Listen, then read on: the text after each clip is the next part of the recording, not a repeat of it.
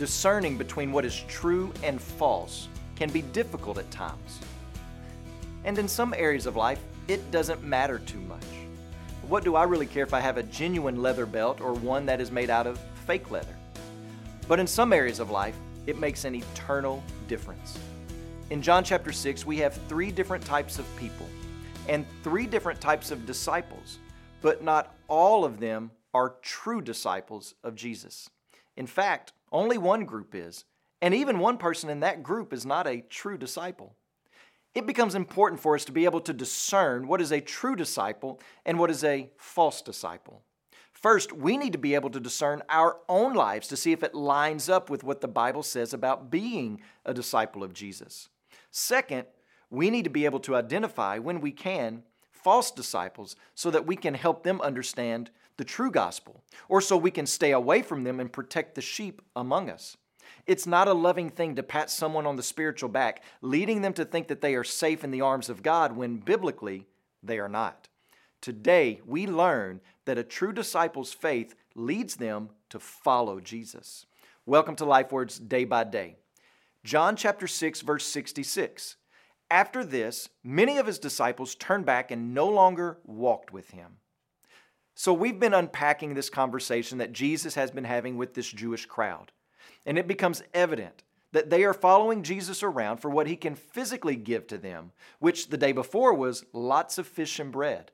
That's become their sole motivation for following Jesus. And when Jesus calls them out on this and explains to them that he himself is what can give them true satisfying life, the crowd balks. Here, Jesus has been verified by signs and wonders to the authority of his own words, and yet the people choose to think that they know what is best for themselves. So, in response to Jesus' message about the vitality that believing in him brings, these people turn away from following Jesus. They part ways, they don't follow him anymore. Two reasons are given in the text as to why this happens. Here's the first one. In John chapter 6 verse 30, they say, What sign do you do that we may see and believe you? They say they want just one more proof, one more sign. But in reality, not even that would convince them. These people wanted one more, and then one more, and then one more, so long as their bellies were being filled. Even though this seems to be a disconcerting text that people would turn away from Jesus, we should grow to love it because it makes it clear what we should be on the lookout for in our own hearts. Do you turn away from Jesus when you don't get what you want out of him?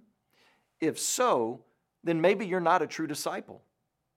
Instead, we are to live on the reality that what Jesus offers us in himself is always better and more satisfying than what we may want at the moment. When you pray today, please remember Sirapong Yaobang and his family are missionaries in Thailand. Also remember the Ewe Life Word broadcast that's heard in Benin, Ghana, and Togo.